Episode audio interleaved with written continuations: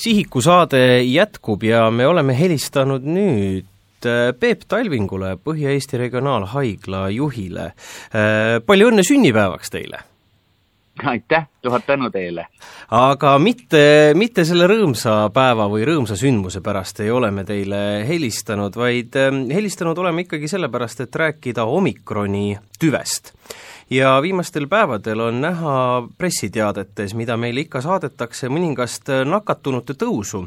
samal ajal räägitakse meile aina enam just sellest omikroni tüvest ja, ja tema levikust, et kui, kuivõrd ja kui palju need kaks asja omavahel seotud on?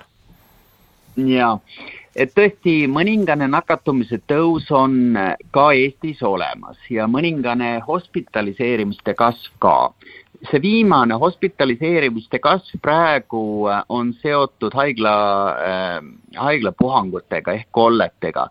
ja aga me ei saa küll siduda seda veel kindlasti omikroniga, sellepärast et omikron ei ole veel domineeriv tüvi ju Eestis. delta variant on domineeriv tüvi. nii et ma arvan, et me enamuses tegeleme veel praegu deltaga nüüd Eestis on ju sekveneeritud kuuel haigel omikroni äh, variant. Ja mulle teadaolevalt kümme, kümme proovi ootavad veel sekveneerimise tulemusi. ja, ja kas need on nüüd tekitanud meil, meil haigestumise kasvu ja hospitaliseerimiste kasvu, ma arvaksin veel, et ei ole küllap aga on Norra ja Taani vaates äh, need sündmused äh, jah, hüppeliselt toimumas. Maailma ja ka Eesti ajakirjanduses, härra Peep Talving, on päris palju viimastel päevadel kirjutatud sellest, et äh, kes siis ikkagi on omikroni eest enam kaitstud, kas, kas meil on see teadmine? tähendab, meil on praegu üks hea uuring, mis on, veel ei ole eelretsenseeritud, aga see tuli välja paar päeva tagasi Ühendkuningriikidest ja nemad vaatasid siis, ähm, mismoodi on, on kaitstud AstraZeneca kahe doosiga, pluss siis äh, booster doos äh, Pfizeriga, äh, nii omikroni kui delta vastu. Ja mida nad nägid seda, et ähm, kui booster doos on antud kas peale AstraZenecat või peale Comirnatit, siis kaitse tõuseb sinna seitsmekümne, kaheksakümne protsendi juurde mõlema kombinatsiooni puhul ilma tõhustusdoosideta on kaitse suhteliselt kehva. nii et ähm, kõik, kellel on aeg tõhustusdoosiks, peaks selle kindlasti kohe saama ja, ja me vaatame ka teadlaste ja, ja riigiga koos, et kas me, kas me lühendame tõhustusdoosi perioodi neile, kes on juba lõpetanud vaktsineerimise ja loomulikult need, kes on täisvaktsineerimata, on, on korraliku riski all, eriti need meie kuuskümmend pluss vanuses viiskümmend tuhat inimest, kahjuks härra Talving, meie jutust on mitu korda juba käinud läbi sõna veel, just siis nii-öelda ajalises mõistes, ehk et millest ma saan aru, on, on see, et, et omikroni küll levib maailmas üsna palju, aga piisavalt vähe aega on möödas tema nii-öelda avastamisest, et teha veel siis just niisuguseid põhjapanevaid järeldusi.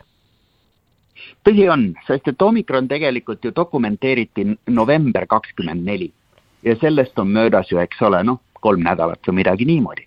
nii et andmed on väga toored, mida me aga teame, on see, et et ta arvatavasti ta siduvus ähm, retseptori külge hingamisteede rakkudes, mis siis, eks ole, kuhu viirus kinnitub ja mille kaudu ta siis hakkab paljunema, on kõrgem kui eelnevate variantide puhul. anekdootilised juhud ka äh, Hongkongist ähm, ähm, ütlevad seda, et, et ta on rohkem õhkleviv ja, ja see on just ähm, see, et ta levib siis kiiresti, eks ole, ähm, väiksema, väiksema viiruskoormuse juures, tekitab rohkem nakatumisi ja kas see nüüd ka tekitab rohkem hospitaliseerimisi, jääb meil veel näha, aga siiski on Norra näiteks, kus kohas oli sellel, sellel jõuluõhtusöögil oli, oli suur levik, ja, ja Norras on ju tervikuna praegu päris hull olukord, kus äh, nii nakatumine kui hospitaliseerimised tõusevad hüppeliselt. viimase kahe päevaga, imelik küll, Norras on see hospitaliseerimine mõnevõrra pidurdunud, aga nakatumised kasvavad. kas selle uue tüvi, kordame üle, kas selle uue tüvi haiguse kulg on kuidagi leebem või nii ei saa väita? seda on veel seda on veel raske öelda, me võiksime niimoodi öelda, et ma vaatasin eile äh,, eile vaatasin andmeid uudistest ja UK-s oli kolm tuhat omikroni juhtu dokumenteeritud, nendest hospitaliseeritud kümme eks ole, ei ole palju. esimene surmlõpe oli ka omikroniga UK-s dokumenteeritud. ja, ja kui me vaatame Norra andmeid, siis siiski Norra-Taani mõlemad hospitaliseerimised ehk haiglaravi vajadus kasvab, mis tähendab seda, et oht on olemas. sest et kui ei oleks raske haiguse teket, siis oleksid need haiged ju kodusel ravil. nii et ähm, meil on veel vara öelda seda kui äh, lugeda välismeediat, siis äh, seesama BBC näiteks äh, ju täna annab meile teada, et soovitatakse Suurbritannia haiglatel raskeks talveks valmistuda kuni kakssada tuhat inimest, mida, mida järgnevate kuude jooksul kardetakse siis nii-öelda haiglasse sattuvat. jah see on tõsi, sama, sama ütleb ju ka Maailma Tervishoiuorganisatsioon, et oleme valmis äh, tsunamilaineks aga mida see täpselt tähendab, keegi veel ei, ei tea. kõik valmistuvad, eks ole, need signaalid, mis tulevad organisatsioonide poolt, on olge valmis suuremaks testimiseks, olge valmis eh, hospitaliseerimiseks, aga see on valmisoleku signaal. no ütleme, sellist real world data't on veel nõksa vähe, kuigi signaalid on olemas Skandinaavia maadest ja Lõuna-Aafrikast mitte, et nüüd siis anda kellelegi väga suurt äh, lootust või, või äh, loota, et meie sõnu hakataks kuidagi kontekstist välja tooma, aga kas on põhimõtteliselt võimalik, et ähm, et see Covid äh, niiviisi vaikselt tasapisi lahustubki, et omikron siiski on nii-öelda väiksema hospitaliseeritusega ja, ja ta on leebem ja, ja järgmine tüvi võib-olla, võib-olla hoopis veel leebem. Madis tahab sisendada meile kõigile optimismi. natuke ju tahaks jõulueel. Jah, tahaks minagi seda, aga lubadusi anda ei saa, sest et võtmeküsimus on meie kuuskümmend pluss vanusega viiskümmend tuhat vaktsineerimata inimest mm. -hmm. see on täiesti piisav hulk inimesi, kes võivad täita ära terve Eesti haig-, haiglavõrgu äh, voodikohad. nii et see on võti, kui kõik läheksid vaktsineerima ja teeksid kolmanda tõhustusdoosi, me oleksime kindlasti kaitstud. kas me peame kartma nüüd, nüüd olen mina pessimist.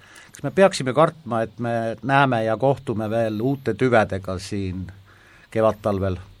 kahtlemata me näeme, ma ei oska öelda, kas see on kevadtalvel, aga me, me kindlasti näeme uusi tüvesid, see, see on lihtsalt niimoodi, kui me ei jõua vaktsineerida, inimesed haigestuvad äh, ja tekib uusi tüvesid äh, siin ja seal, nii et äh, ma usun, et äh, enne kui me globaalses mõttes ei ole ennast vaktsineerinud ära kuskil kaheksakümmend viis, üheksakümmend protsenti, me näeme koldeid tulemas.